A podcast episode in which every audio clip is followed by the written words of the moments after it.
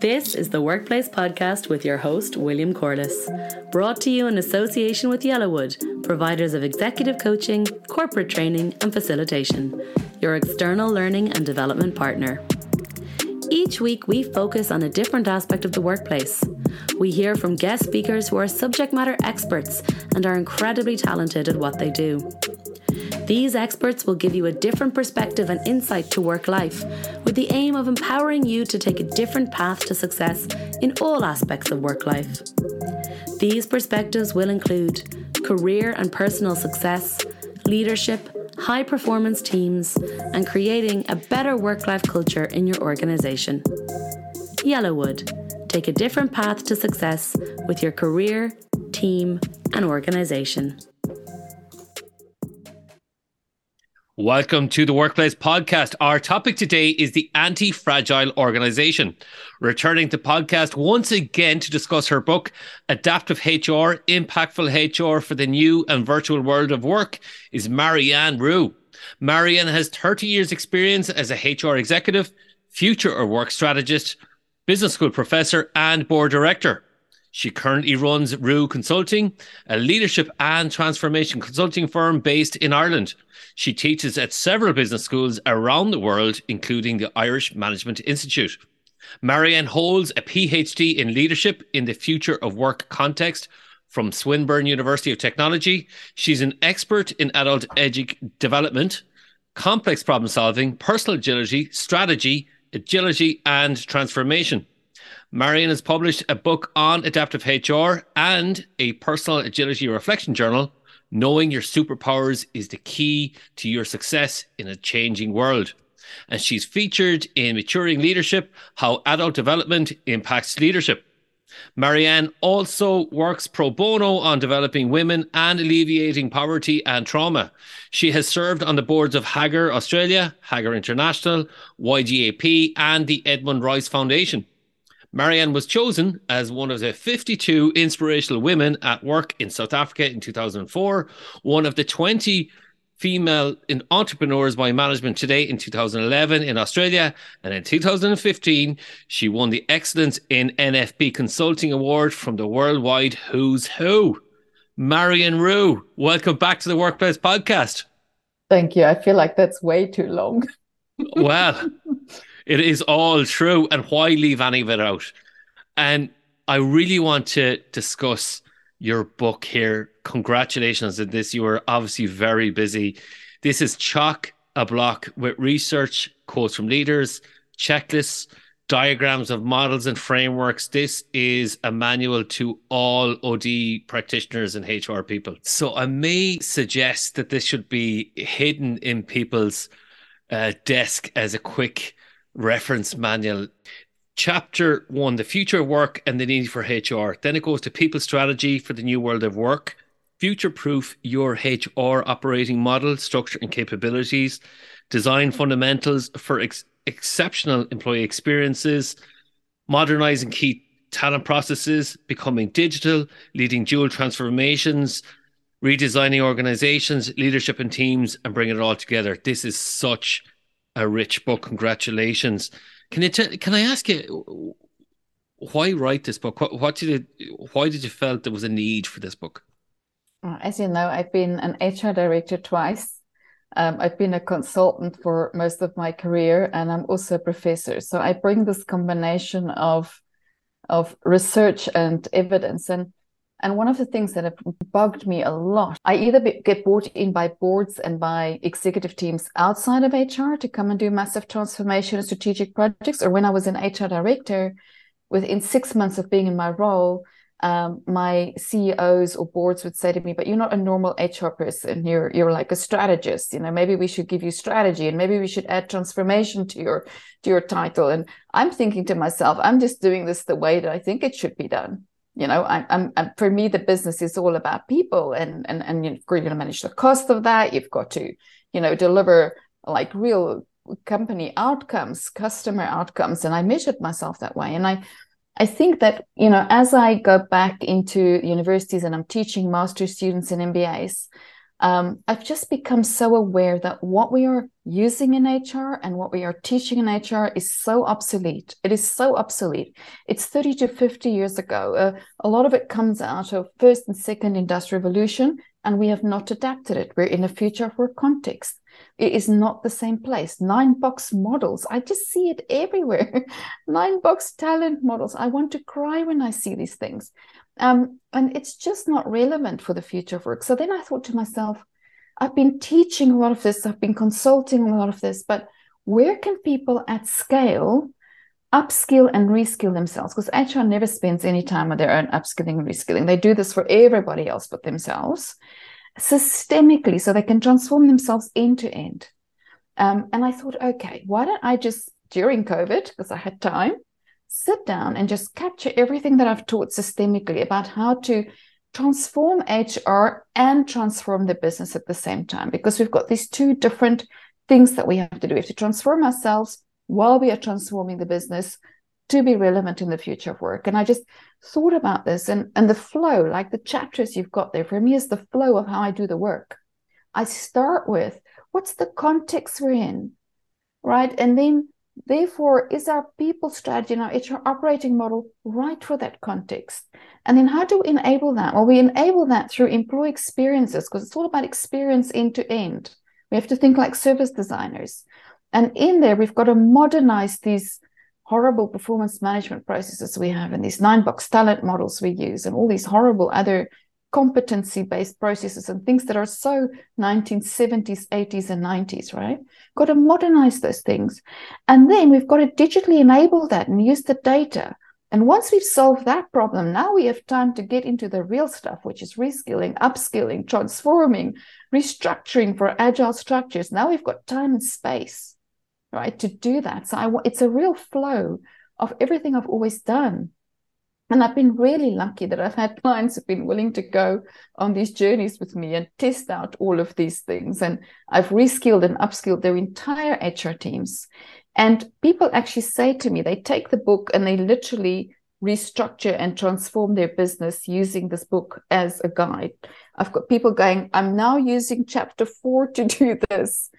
And I'm so happy about that because I can only teach so many people in my programs, but this book gives everyone access to it. I think it's so insightful. And the thing I was commenting on beforehand was that there are no story arcs or narratives around this. It is simply rich with here are quotes from business leaders.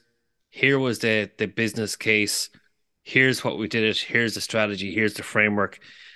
So that brings me to mind that we we're going to have chief HR officers listing in here OD practitioners, HR practitioners, and what are the challenges that they're faced with at the moment? What do you think are the the, the barriers for them to think systemically at the moment? Know, I feel like they're exhausted and they are burnt out from the last two, three years of COVID response and hybrid work, trying to keep people back to the office. I f- and I feel like that's hijacked the entire thing, right? And meanwhile, what's happening in the background on the business side is that the digital transformation is being accelerated post COVID. So, Industry 4.0 and 5.0 is heating up and automation's heating up. They're still fighting to get people back to the office and focusing on all the wellness issues. But this is happening. This business is transforming, and the current capabilities are getting are becoming obsolete, and nobody's really reskilling and upskilling at scale. So they're struggling with this focus over here when actually they've got this focus over here, and then they're stuck on the other side because they haven't invested in HR tech stacks and data, they're stuck on the other side with a lot of manual processes. So everybody else is getting automated and digitalized, and they're still stuck with emails coming into payroll and spreadsheets to do workforce planning in and all of that. So the company goes, they've got people over here going, you know what? I need you to create agile structures for me and reskill and upskill my people at scale. And by the way, cut some costs and drive all this automation for me. And by the way, can you just also do that ESG strategy now? Because ESG has also become a big thing. Um, while you do that, can you make sure all the people come back to the office and we've sorted out all the wellness issues? And can you just make sure that we just get things done faster over here? Your admin is really not working for us. So they're kind of caught in this horrible conundrum where they've underinvested in their own tech and technology capabilities. They've underinvested in automation of HR processes. Um, they're all stuck in horrible HRIS systems that don't actually give them employee experience outcomes or learning experience outcomes. Um, it's more repositories with some good data analytics around it, but it's not driving employee experience or learning experience or curating learning. And they're sitting with this real conundrum. For me, it's like there are four things they should be focusing on. And it's hard to do it because the first thing, if I'm a board director, I say, how HR are you driving the agility in the organization? New ways of working, new structures, more fluid organization structures, because I need to be more agile. I need to be able to move my people from here to here without making them redundant. I don't want to see that. You know, I want to see people being repurposed, reskilled, upskilled. So, how are you making me more agile? HR, how are you creating capability? What are my capability gaps, human and machine, that I need to fill? Where's the gap? How are you going to fill it? HR, what's the experience my people are having? Are they engaged? Are they are, are they having a good DEI experience? Are they, you know, are they having a consumer grade experience with digital technology, or do they have to fill in five long forms every time they do something with you? And then the last one, I really want them to focus on is purpose. How are you reconnecting people to my purpose so that, you know, we get out of this burnout and we get the energy back into the business. So I want to know those, those four things. But to get to those four things, you have to systemically transform and you have to fight like a CFO. You've got to fight like a CFO. You've got to make sure that people understand that the people numbers are as important as the finance numbers, right? You've got to fight like a CFO for this organization because your business is a people business. You deliver through people, through nothing else. You are the most important role in the C suite, as far as I'm concerned, in terms of the future of work. You mentioned very manual processes like admin. Uh, you talked about payroll, holidays, maybe. What would might that look like? So, would there be a dashboard? So, if I'm listening in, then like, what is the software or AI technologies that could help me, um, I suppose, alleviate that workload? Yeah, you don't start with the technologies. The first thing, you map the employee journey and experience, right? Mm. So, hmm. from all your personas, from external candidates to graduates to whichever those personas are, you map their employee journey, you find out where the pain points are, and then you digitalize it, right? You make sure you digitalize it. Now, you also have to look at, I always say, you've got to have a target operating model as HR and a target interaction model.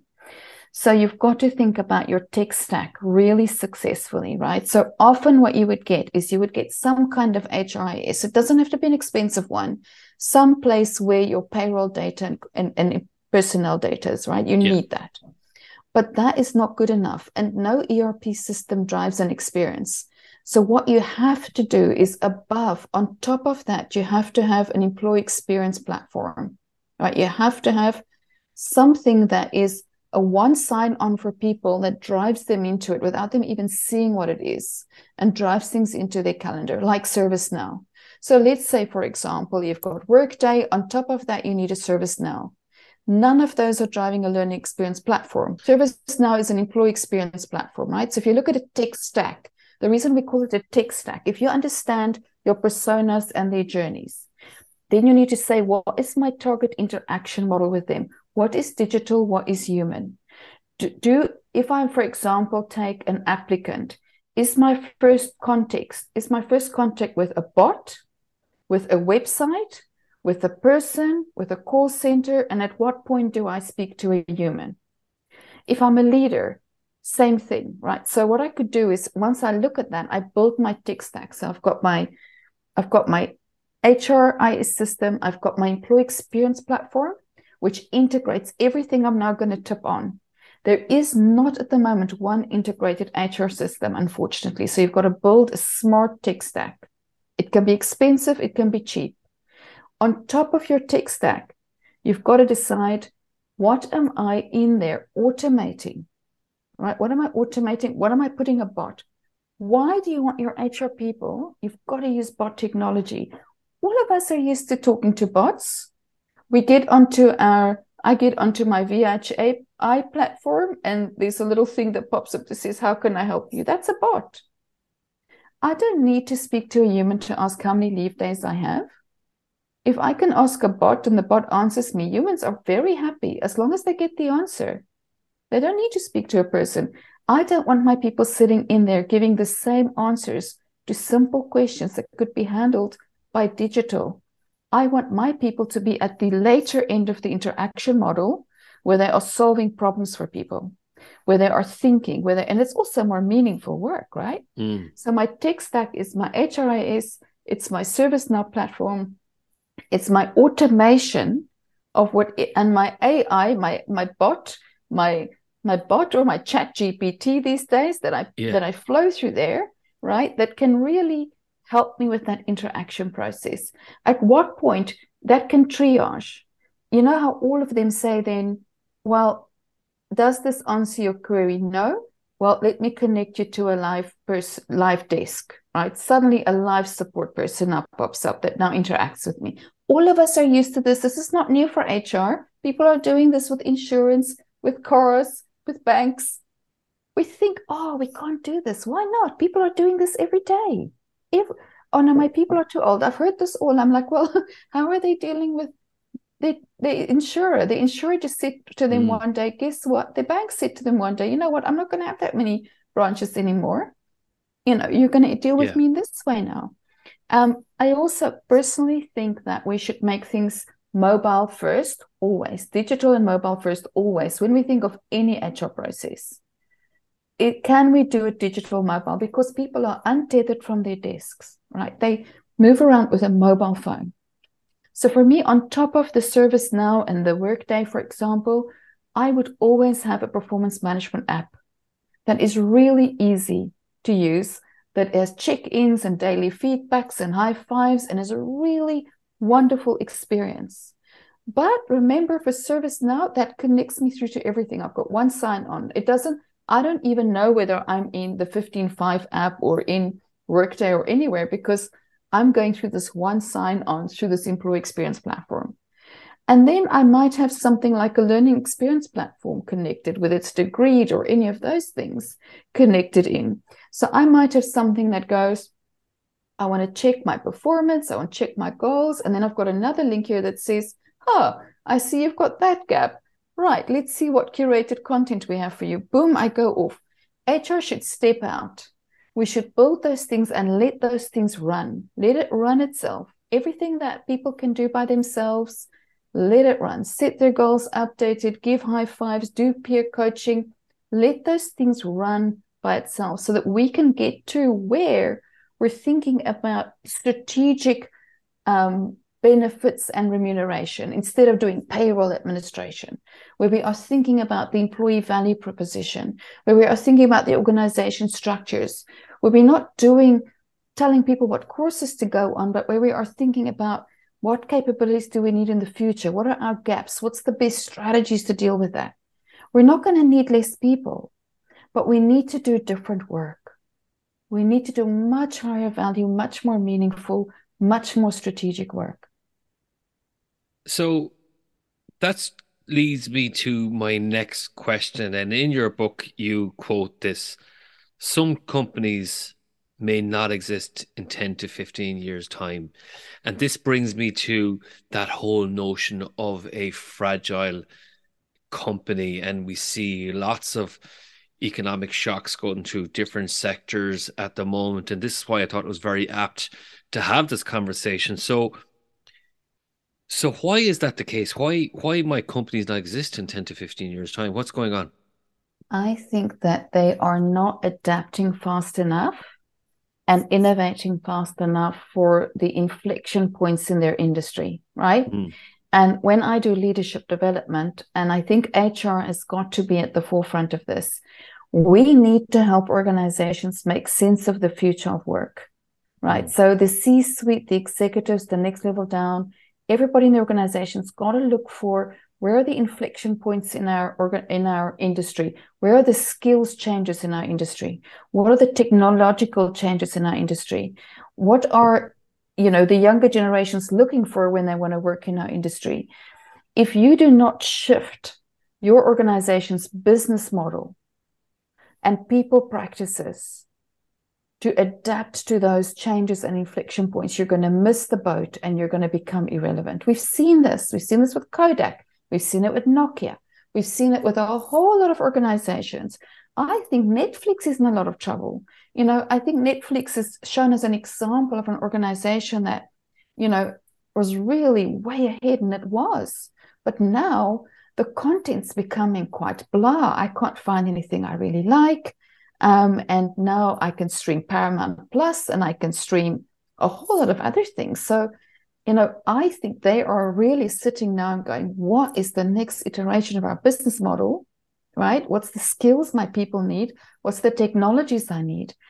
And HR thinks we assume that our C suite and our board understands the future of work and we assume everybody's on track. But I actually think people are not doing good sense making. And that is what makes us fragile. We are fragile. We are especially fragile when we're extremely successful with our current business model. That makes us even more fragile than when we are not successful. Because why should we change? We're expert in this. The clients love us. They'll always, I've heard clients say that, they'll always use our product. Ooh, and then one day they don't. Right? Mm. And then what happens? Now you're too far behind, you're struggling to keep up. And we've seen this with so many companies. And it is true. If you don't flip your business model, if you don't start competing with yourself, if you don't start a digital bank when you're an old style bank right now and start eroding your own market share, somebody else will start up a digital bank and take all your customers, right? Just on that, then, what are the characteristics of a fragile organization? I thought this was fascinating in your book. A fragile organization as opposed to an anti fragile. For me, the first thing that you'll see in them, and I've been interviewing leaders for my next book, is that they are infinitely curious, the leaders in them. So you see leaders spending. I actually asked the leaders of these organizations what they do, and they said to me 50% of their time they spend with their people, and they spend a lot of that with the people closest to the customer and on the ground to listen. They actually listen to customer calls. One of the healthcare organizations I talked to, the executives have to listen to um, customers that um, you know give them a minus score. They've got to listen to those um, detractor calls every month and not just listen, come up with a solution to the problem the customer has raised, the actual executive to the meeting the next month, right? And so being it's a lot of scanning and listening to what's going on. And I think that's the first thing they do. And they're not scared to challenge their own assumptions about how things work. They extend, so they spend 50% of the, their own people listening on the ground, but they also spend 25% of their time, believe it or not, externally talking to people externally across industries. Re- they all read 52 books a year, every single one I've spoken to.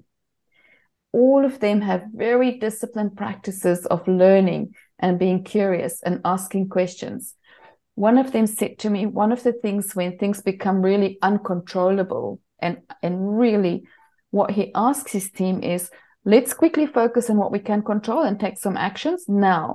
Let's ask ourselves, what would a successful company do when they are faced with this?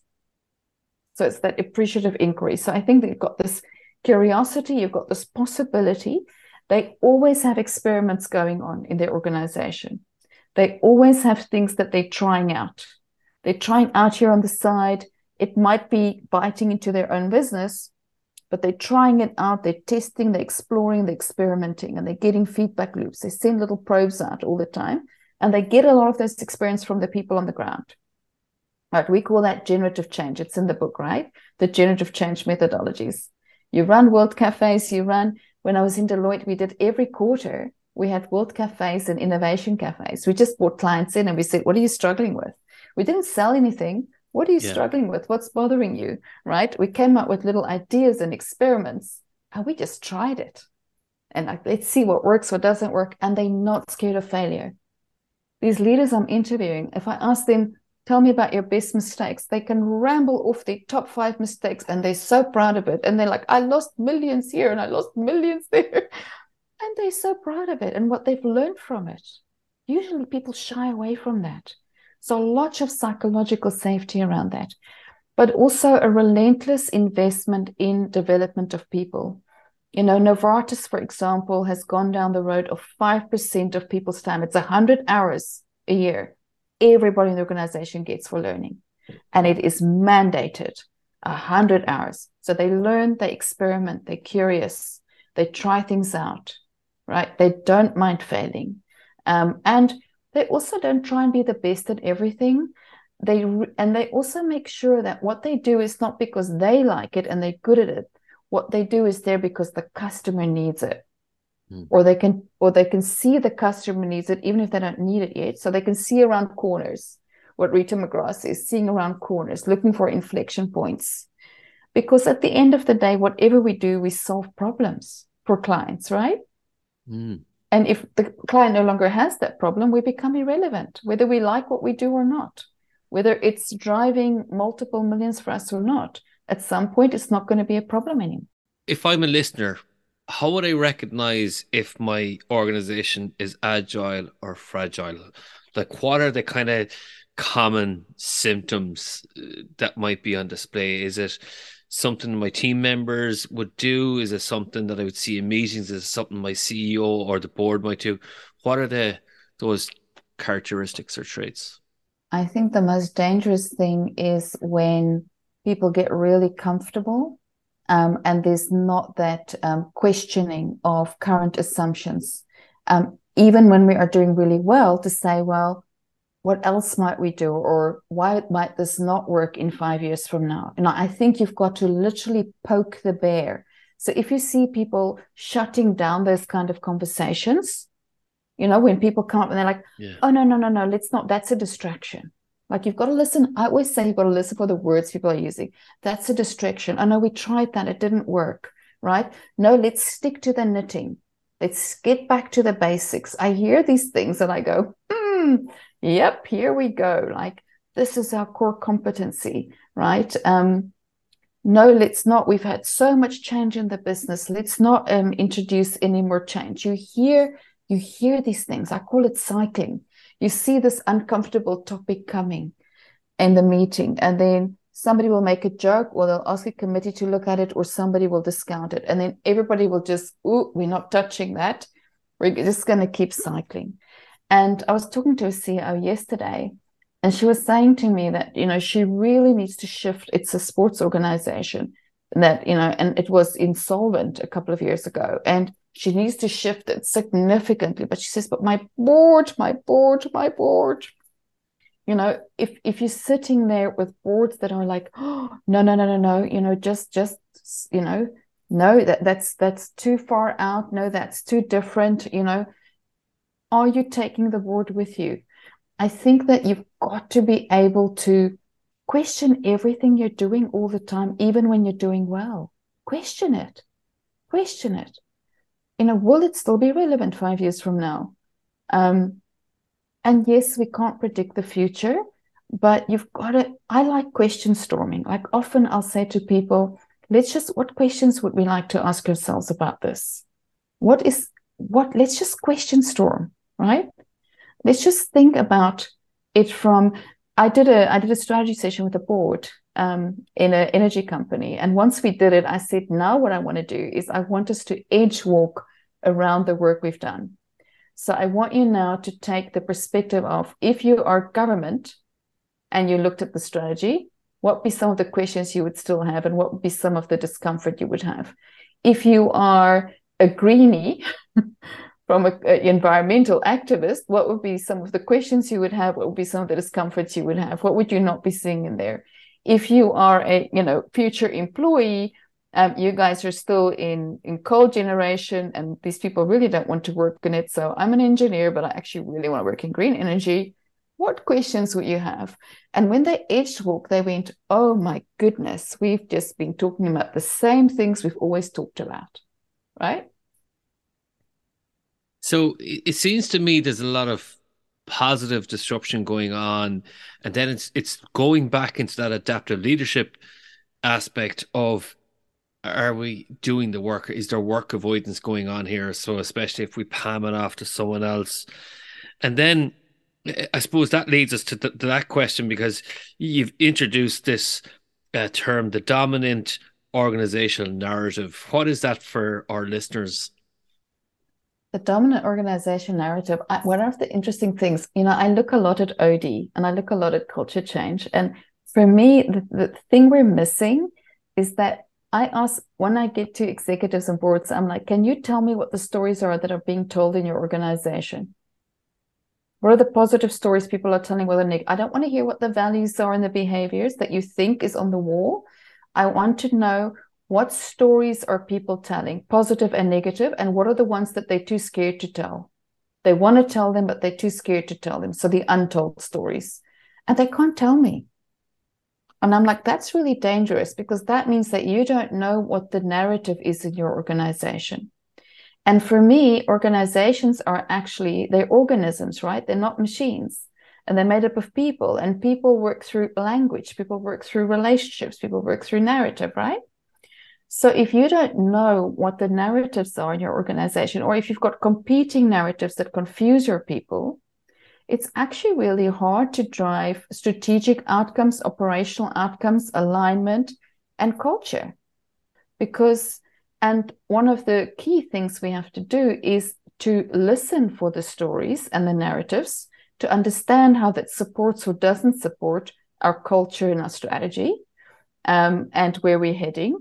And then to tell, you know, to clarify those stories for people, to amplify the good ones, to find out why the negative ones are there, to tell anti story, to tell, you know, these are, we call them anti stories, to slay any myths that keep perpetuating so that you get control back of the narrative. Because if you but this is not bs you know one of the ceos said to me you can't do bs it's got to be real. Um, but you've got to be in control of the narrative. This specific ceo i work with used to do a voicemail for all his people once a week when we still had phones. We would pick up and he'd go like i've been thinking about this and this and come straight from him. No corporate communications. Nobody's written his speech. And then when it changed to mobile phones he used to sit on a plane. He's still the chairman of, of an organization. He used to sit on a plane and write to his people. I'm on a plane. They knew where he was, flying from here to here. I've just visited that office. That's what I saw. This is what I'm thinking. This is what I'm hearing your people say. So I'm going to think about this now. Let me know what you think, right? Every week. So he is in control of the narrative and he's getting a lot of feedback, right? Because that is how that's why we call it dialogic OD versus diagnostic. We've been really stuck in diagnostics, one employee engagement survey after the other, one pulse survey after the other. Well, what are you doing with it? Are you actually changing the narrative? Are you actually taking action? Or are you just doing it? People are so over being so pulsed and surveyed. Wonderful. What are you doing with it? So just on that, like uh, uh, dialogic is is that that's dialogues is that's Dialogue, what you mean yes. isn't it? Narrative. And and it's i was working with a company before and they had this as part of their culture is how do we gossip success? Yeah. And it's about changing the narrative actually if there was stuff going on uh, what are you doing about it? So they give people the the tools to uh speak uh, to give them frameworks to say, listen, what's not working for me and, and what is working and how can we improve to give them that. And then this lovely notion of gossip success. And then that brings me to this whole notion of of companies and those organisms that are proactively adaptive and resilient. How do we how do we do that? Is it through that agility through we constantly develop people give them time to learn, that we're constantly focused on the people. Is that how we we do it, or in a systemic way? Yeah, absolutely. I mean, every single one of the successful leaders I talk to are infinitely human centric. Like there is not even a doubt in their mind that their people is the key to their success. Yeah. One of them actually said to me that he was very unpopular in the beginning when he became CEO of the professional services firm. Because when he got in there, it was the client, the client, the client. And he was like, no, it's not about the client, it's about the people. And he said, because the people are the ones. He said, remember in professional services, consumption and production happens at the same time. And I was just like, that makes so much sense. He was like, if you buy a chair from somebody, you don't know what the mood was of the person who made the chair. Like it might have been good or bad, but you buy the chair, you just see the chair. But when you're sitting in front of a person delivering a service to you, they're producing and you're consuming all at the same time. And whatever their mood is or their skill level is, is a direct impact on your experience, right? And he's so right. I was like, that is so right. All of them are infinitely human centric. They spend so much time, as I said, 25% scanning the environment and networking and building partnerships, 50% with their people. And the other 25%, they do actually spend on operational success.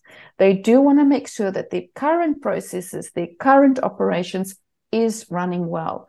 So if you think about the challenge you're sitting with, and this is what HR sits with and the rest of the organization, you're always running a dual transformation. And we're not good at that. So you've got to optimize your current while you are building the future. You can't do one or the other. Some people say to me, I don't know what to focus on in my job because I have to do this and that.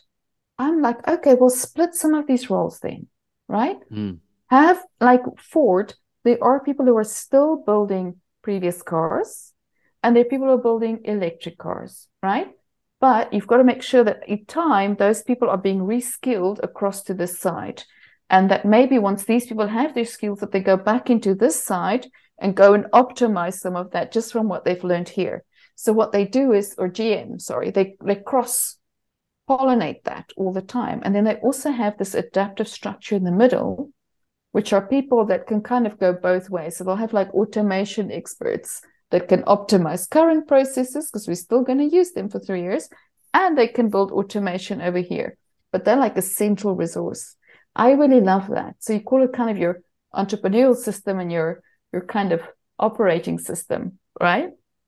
And then some of these adaptive roles. And for me, the executives, some key roles, maybe a PMO a program management office sits in there and really helps with that reskilling, upskilling, cross pollination, but making sure you're focused on both.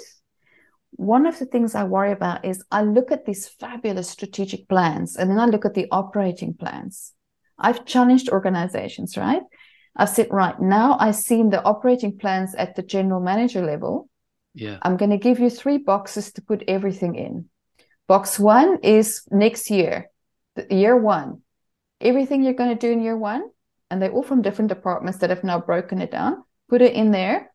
Yes. And box three is everything you're going to do in the next two to five years. Can you put everything in there? And box two, can you tell me what you've got that you're stopping doing so that you can create space for box one and box three? Guess what happens? It's always empty. Box two is always completely empty. So nobody's yeah. stopping anything. Box three is also empty. So we have this fabulous strategy. And then we try and do everything in year one. Yeah. And then I go, okay, so if you collectively look at year one, what is the collective change management that would be required? What's the collective capability impact? What's the collective budgets? And it's undoable, completely and utterly undoable. And then you HR, 200 projects. I'm like, fantastic. How are the 15 people in HR going to deliver these 200 projects that you have for the next year?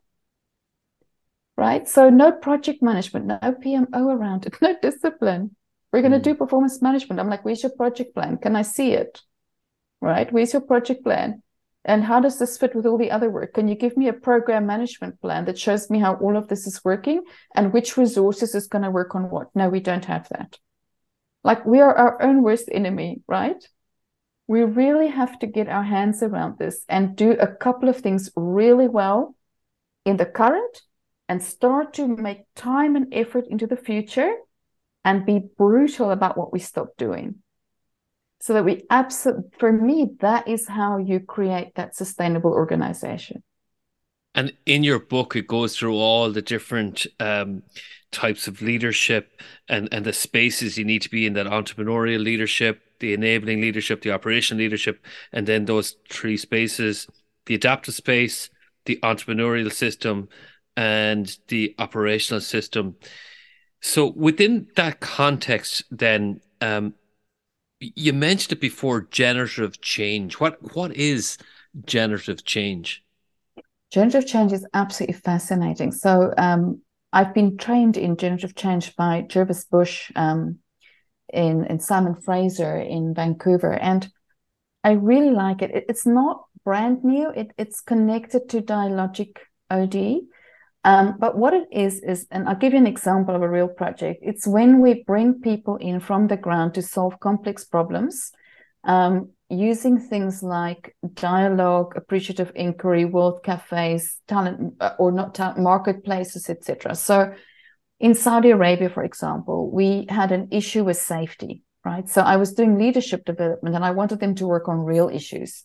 And they had terrible safety figures, terrible. They had an Aluminium smelter, they had mines, and man, it was not where it needed to be and they couldn't figure it out. They had put all the training in the world in there more policies, more training, more consultants, more processes, layer upon layer. It got so complex that if I stubbed my toe, I would have to fill in five forms and sit into two committee meetings. So nobody wanted to tell anybody anymore when they stubbed their toe.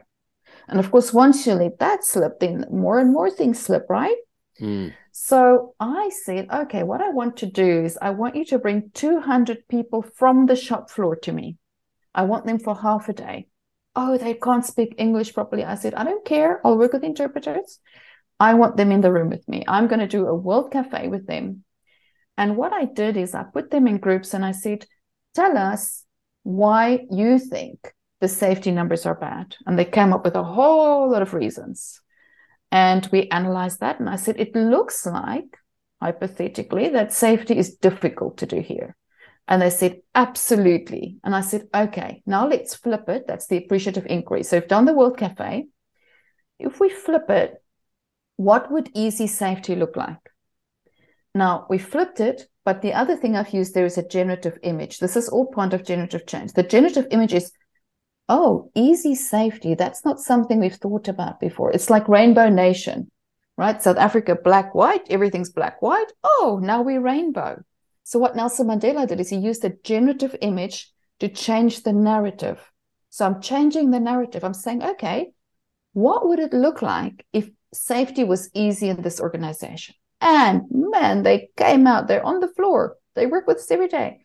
Loads of ideas of how safety could be easy how they could do it, but it would be easy. And then I said, okay, vote for your top three ideas. And then we took all the ideas and we put it up now in a marketplace. So generative change means coming from the ground, from people, right? And I said, now, because we know people like to work on what they're interested in, go and stand at the one you're most interested in working on, you're most committed to. And people self organized. And just doing that, we brought it down to five core ideas that most people wanted to work on. And we said, right, now go into your teams and tell us what little experiment we can do, a real experiment to test this. You come up with it. We gave them some coaches. They sat down, they said, well, for us to do this, we can do this little experiment. And then we said, right, this is all generative change. We, you don't have to do a business case. Remember, you don't have to go through stage gates just go and do it. And they'd be like, what do you mean? I said, just go and do it. We'll give you your coach. You just go and do it. And we will track it and you feed back to us how it's working. And they just go and do it. We call this little probes. And they come back. And guess what? Three of them were signed off, went through the stage gate process, got scaled, and it improved by 10%. That's generative change once people start to do that, if you make that, Gervase has done this with organizations where he's actually made this a practice. Once you start doing that, people often then start to self organize and just do this, right? So you really start to get that commitment, that empowerment, the answers from below rather than top down. And what he found in his research is that 75 is much higher, 75% success in generative change, where it's developed by the stakeholders, but sponsored and enabled by leadership. All right, so you bring that, it's generative, right? It's generative um, and it uses a whole lot of open system methods, World Cafe, etc. It's not for everything, but this is the kind of culture that creates unbelievable change in organizations. And often when we speak about change, we often see the efficacy of and the value of co-creation. And that's a perfect example of it there. And I might I might change it when we talk about change and transformation, then a lot of people will will will say, listen, how do you counter for change fatigue and burnout? Like I listen, you know, if we're in the space where I'm listening in, I'm like, you know what, this sounds great on paper. The reality is like how do we how do we counter for change and burnout? Just do less and do it really well. Do your box one, box two, box three. Ask yourself, what is in box one that we've committed to doing? What is in box three that we we might just start with a small little thing to maybe some research, maybe something, right? What in box two needs to go in there? And just force yourself to renegotiate. Stop trying to be everything to everybody and start to do a couple of things really well. And if you know that to get to the two to five year, that you have to implement some technology now, fight for it fight for it, make better business cases, get the data analytics behind you. But you have to do less. You have to do less and you have to do it better. I still think we're simply doing too much. And it's like it's like what we call it the in the book Strategy Beyond the Hockey Stick. It's the peanut butter spread. You give everybody a little bit, right? So it has no really big impact. What you want to do is put your resources take them from other areas in HR and throw them behind this thing and get that scale and impact. And use agile methods, use human centered design, get service designers in there and do sprints. Stop running it over a whole year. Get people in and do an eight week sprint. Design the thing, test it. Stop doing this. We're going to do performance management over the next year. We're going to do this over the next year. Use agile methods. This is how software developers get stuff done do it the same way, right? Use those Kanban and, and methods. I don't see enough of that in HR. And uh, is that where always on transformation comes from then? Is that you're constantly working in sprints? Is that Absolutely. have that term? 100%. I mean, I've got clients that are so overwhelmed. We're not even talking HR. I'm just talking overall business. And I've just gone, okay, okay. I just go, I've got one client. I go out every quarter for two days with their top 20 and I'm just going, right, what's our next 90 day sprint? What's our next 90 day sprint? What are the key, what are the key result areas that we have to achieve in the next 90 days? We've got to do this deal, we've got to do this thing from a people, technology, etc. Right? What do we need to do? And we sit together, cross-functional, cross-organizational, and we say, yes, we have this plan, but what do we need to do in the next 90 days? Because then people can actually focus because otherwise I love sprints. I'm even learning leadership development. I go go on a journey, break it down into sprints, right? It's a wonderful way of just and get really clear. It's like if you want to do that, then show me what the next 12 weeks are going to look like. Who needs to be involved? What do they need to do? And get it done. So is that where capabilities link, you know, when you're you know, can you tell us a little bit more about that term? I thought that was fascinating the capabilities for me is, you know, I think I cannot find a single HR director right now that I, I walk in and I go, can you tell me what your current capabilities are, what the future ones are, and what the gap is? Not one can do it.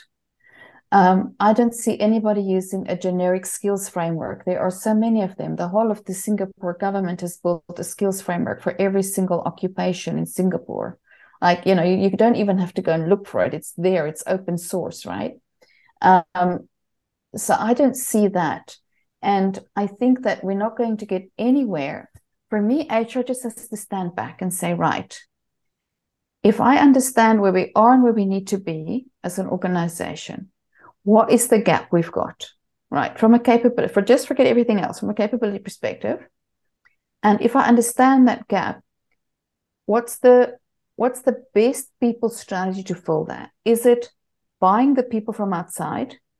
Is it building it from inside? Is it partnering with somebody? In other words, we have access, not ownership of the skills, but we don't have to own all the skills. It's much better for us because then we won't make these big redundancies because we just have access to it. Let's think about this a little bit more cleverly. Or do you know, do we partner? Do we I beg, borrow, steal. I beg, borrow, steal people from finance and marketing as an HR director. I'm like, do you know what? Give me one of your young marketing people to come and do employee experience design with me. They'll get fantastic experience. You know, give me one of your data people. They can come and do some analytics for me. I'll train them, right? So beg, borrow, steal, whatever you need to do. But what is your strategy to fill that capability gap? It's absolutely critical. And in HR itself, I believe our capabilities are very much out of date, very much out of date. Josh Bersin's got a great new HR capability framework. It's probably one of the best ones I've seen. He's got a 360 around it or a, a assessment that you can do where you can see exactly where your capability gaps are in modern HR capabilities. For me, human centered design is a key capability. Digital literacy is a key capability, right? Uh, project management is a key capability. Service design. I don't see these things. And I love that point where you make that the commitment of the CEO is to be the chief change agent. Like, Absolutely. How important is this? It's so important. For me, the CEO is actually the chief capability officer, the chief change officer, um, and also the chief talent officer. It's not the HR director.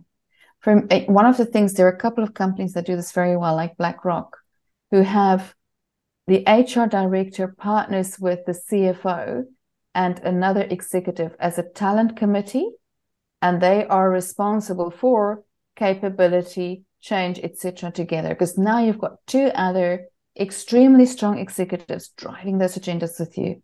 You're not coming in there fighting. You've got them going, you know, no, no, no. I mean, one of the CEOs I interviewed and I absolutely love comes out of an accounting background. And he was the only CEO during the financial crisis in Australia who did not let people go. Everybody else retrenched. I'm looking at this now and I'm going, what is going on? Why are we not sharing talent? Why are we not doing things the way we did during COVID?